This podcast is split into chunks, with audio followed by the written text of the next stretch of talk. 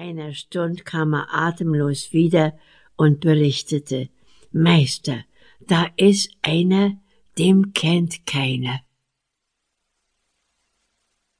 Während ein Bauer mit seinem Nachbarn telefoniert, erscheint das Mädchen und ruft ihn auf den Hof. Er sagt zu seinem Freund, Rudolf, wart doch mal ein bisschen, ich komm gleich wieder.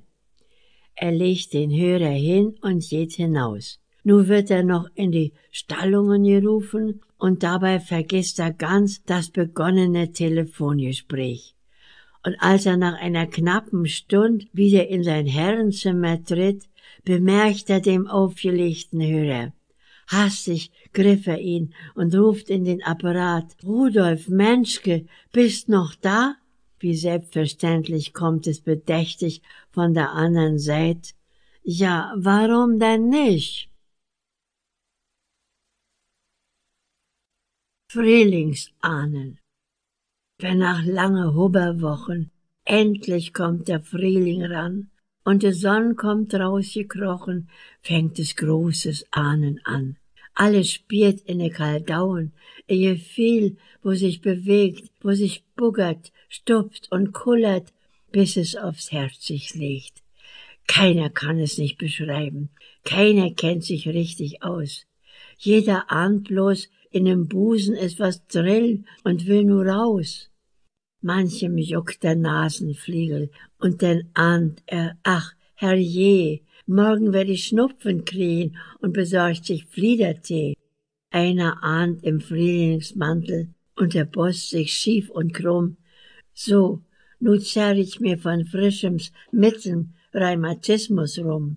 Jedes Frauche butscht ihr manche, plötzlich mangte Zärtlichkeit, ahnte, nu geht los mit Pranzeln wegen's neue Frühlingskleid.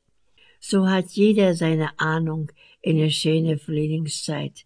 Schniffeln, ahnen selbst der Hundchens Frühlingslust und Seligkeit. Einsam hucken dreimal jellens, aufgedonnert auf der Bank. Links a dünne, rechts a dünne, und der dicke Mittenmang. Jede bufft das Herz vom Frühling, jede reimt von Glück und Kuss, jede ahnt einem Jüngling, wo nu endlich kommen muss. Eine kullert mit den Augen, eine stehnt und eine zuckt, jede ahnt, das ist die Liebe, wo wir mank den Busen huckt.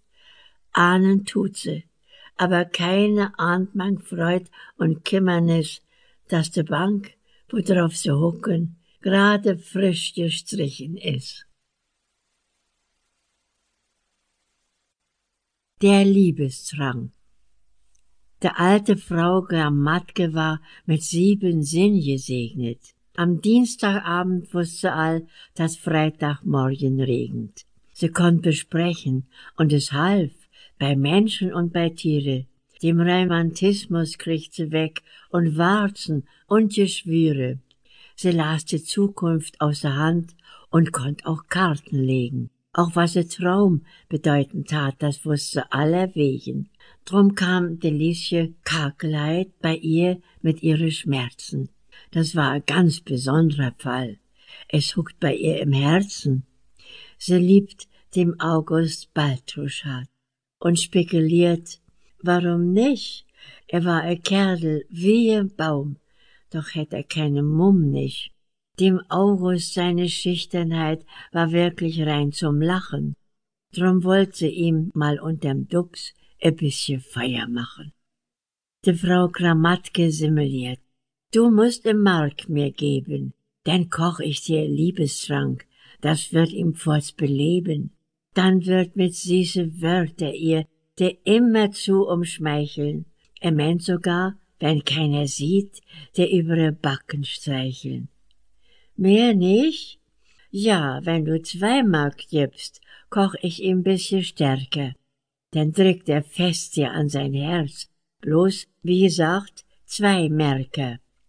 Nu is egal. Ich geb dir drei. Ja, denn wird er dir butschen. Und abends vor der Hausentier das Maulche dir belutschen. Weißt, sagte Liesche, ich hab mir so lang allmes gedulden, drum kocht man mir zur Sicherheit.